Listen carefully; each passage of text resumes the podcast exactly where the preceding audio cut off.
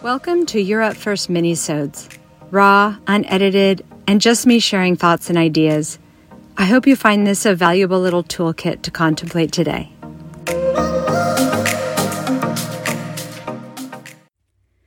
I was listening to a therapist interviewed a few days ago, and I was so taken by her because she just boiled it all the way down. Instead of coming up with like the 3 steps to feeling better or whatever that we're so used to hearing, she was like, here's the deal. You should feel good every morning. You should wake up and feel good about your day. You should be excited about your day. And if you don't, something is wrong. Period. End of sentence. And I was like, yes, right. We're meant to feel good. We're not meant to feel shitty and bummed out and over it before we even start the day. We're not meant to wake up and feel like we have to survive the next 12 hours before we can self-medicate and check out again, right?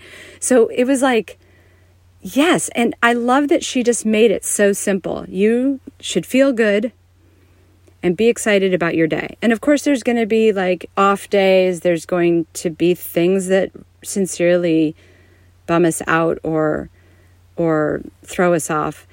But in general, as a matter of course, we should feel good and be excited about our day and look forward to the things in our day, right? Well, up until a few years ago, I would say that was almost never the case for me. I had chronic body aches, low-grade sadness, acne. I would wake up and my first thought of the day was, well, here we go, right? Like, I felt victimized by my day, straight up. I had filled my life with so many things that I didn't want to do, but thought I should, that my day just consisted of getting through it and self-sacrificing so that everybody else was taken care of from beginning to end. Like, nobody was excluded from that description. I did that with my family, my clients, my friendships. Every aspect of my life felt like an obligation, right? And so that manifested in my body in really bad ways. Like, I was constantly at the chiropractor because my lower back was locked up. I was always seeking out a massage for like some temporary fix because my shoulder was so in pain, and I would get shooting pains up into my neck and in my head. I was always popping Advil. I was finishing the day with cocktails because boy, did I need to take the edge off. Boy, did I need to check out, right? I was binging media. I really was just patching myself together, and I was way too young to be doing that. And so I would say that this was a solid couple of decades of just feeling like crap. So the blessed pandemic was such a great pause button on that because it took away a lot of stressors and obligations that were causing me to feel this way. And I honestly started doing yoga as a way to begin my day, just so I felt like I'd accomplished something. You know, that doer mind that says you're nothing unless you've done something. Well, I was like, all right, well, what am I going to do? I don't have to get up and get the kids to school, and I don't have to get myself to work. I do have to work, and the kids do need to go to school, but we're doing all this from home. So let's just check a box first thing in the morning with 10 or 15 minutes of yoga. And that check-in made me realize how sincerely like crap I felt pretty much all the time. So it allowed me to check in and start breathing. And breathing was such a revelation for me. I didn't realize how little I actually breathed. I was always fighting off low-grade panic attacks. And in those little panicky moments, I was trying to grasp breath. And that was really a management of my anxiety more than it was a moment of really feeding myself the breath that I need. So I was amazed that when I started the day, before I got into a panicky or stressful situation, if I started the day by really truly breathing into these places that hurt and in stretching my body and getting my circulation going and stimulating my metabolism and all of these things, I was like, oh, well, maybe I could volunteer for a lot less of the things that make me not feel like I can breathe through the day. So I was really actually through yoga learning how to breathe, which sounds so funny. But when I checked in with my body first and identified some of these aches and pains, the next step of that was actually a form of meditation. I wasn't intentionally meditating every morning, but what I was doing was checking in with my mind and saying, what are you thinking that isn't serving you? Like, what is your mindset that makes you think you need to volunteer for all of this shit that doesn't serve you?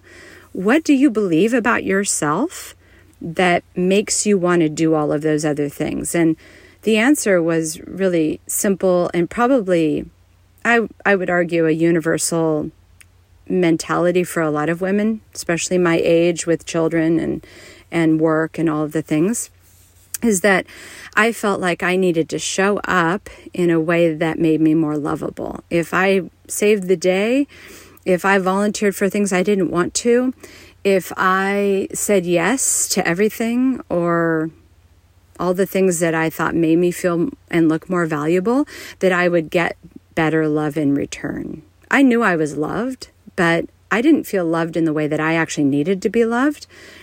And so here was the revelation for me. When I was checking in with my body, checking in with my mind, it was like, oh, I'm not actually loving myself. So how can I expect other people to love me the way I need to be loved when I'm not even showing up for me? I don't even know how I need to be loved. I am deciding that I need to be loved in all kinds of ways that don't even serve me. So how can anybody show up and actually love me the way I want to be loved?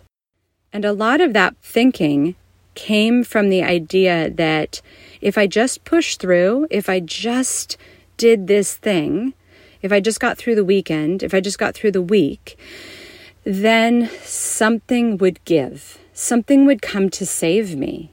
And I always thought that something needed to come first before I could be better, feel better, do better.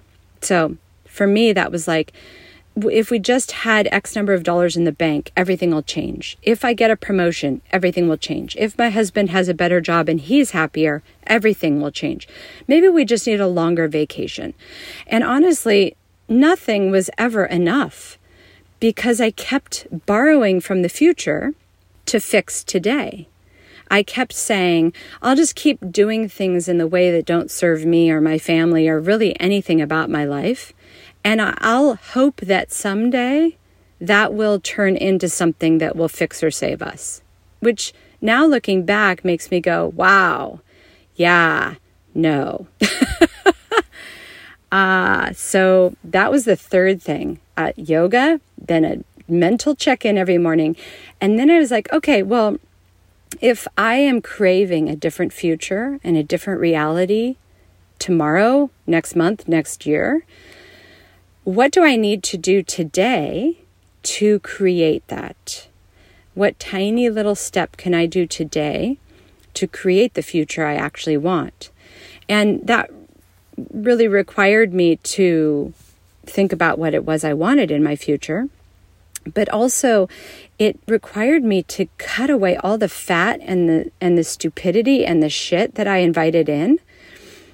And it made me get really bare bones about what it was that would bring me joy today and tomorrow. And here's the crazy thing. Those ended up being the same thing. What brought me joy today, what made me feel better about myself today, was what would actually create my better future tomorrow. And so if wanting more space and quiet time was what I was hoping the more money and promotion and all the other things would get me, what could I do today to create that right now? Because I can't create something into my future unless I invite it in today. So I was like, okay, well, maybe that's a matter of actually stopping and eating lunch, which I never really did. There was never enough time in the day for everything that I needed to do. I had a full-time job and children. So forget about eating lunch, forget about coffee breaks, forget about doing anything even remotely satisfying for me. I had too much to do. And there were too many people relying on me, and I just had to get it done as fast as possible, as quick as possible, every day, all day. It spit me out at the end of the day, feeling worse, obviously, and feeling really unsatisfied about what I was producing in my day because I wasn't actually getting anything done. I was just in one big, long fire drill. So I was like, well, what if I slowed down? And what if if there actually isn't enough hours in the day to get done what I need to get done, then maybe I need to do less. So let me start doing less by actually just doing less. So I started saying, I'm going to actually take a lunch break. I'm going to breathe in that lunch break. I'm going to eat slowly. I'm going to drink a glass of water, and then I'm going to resume my work. And whatever doesn't get done at the end of the day wasn't meant to be done. And that really allowed me to create a much more serious priority list in my day, not only with work and what absolutely had to happen there, but with my family and what absolutely had to happen there. But at the very top of that list was, what do I need and what is absolutely necessary for me today? And that really was a revolution in my life, because that allowed me to prioritize myself. But in the end, it cut away all the things that didn't really matter. And so these were just the simple things that I did every morning that started to create a real landslide in my life around prioritizing and around inviting in things that actually would produce the future that I really wanted. And so this is what I do still today, almost 3 years later, every morning to feel good. And sometimes it's like 2 or 3 minutes of each thing. Sometimes it's not in a row. Sometimes I crank out like that 10 minutes of yoga and I breathe and I get centered in my body, and then I go get the kids out the door, and then I come back and I have my moment of meditation and my moment of like envisioning the future. Sometimes envisioning the future happens at the end of the day. Sometimes it happens at the end of the week. It's really an imperfect process, but at the end of the day, literally what I am continually coming back to and prioritizing is, am I doing this at all? Am I intentionally prioritizing these things? When I say these are the non-negotiables in my life, there's an incredible accumulation of these good things that happen, and an accumulation of making better choices that start with these little infinitesimal steps every morning. So at the end of the day, literally, this is what I prioritize. These are the very first things on my to-do list. These are the very first things in the forefront of my mind, because when I get myself sorted out and I get myself feeling good, then everything is improved. Food tastes better, conversations are better, interactions with other people are better, choices around relationships are automatically improved because I feel better. I actually feel full of energy because those aches and pains don't plague me anymore. And these bad choices don't plague me anymore. And it really does. It's like this self-fulfilling prophecy. It's like, I'm going to feel better. And then the choices to get that happening present themselves every day. Every single day, we are presented with choices to feel, do, and be better. And we just have to say yes to those. And in the process of saying yes, naturally it crowds out the things that we should say no to. And it's really a miraculous practice. It really is. And it doesn't take that much time. It doesn't take that much effort. It just takes a matter of prioritizing it. And when you prioritize it for just a minute, it sends this wave of change into your life. I really encourage you to try it. It's an amazing thing. I'm going to go do it. Talk to you soon. If you found this episode valuable, please feel free to share and leave a comment below so I know you were here. Until next time.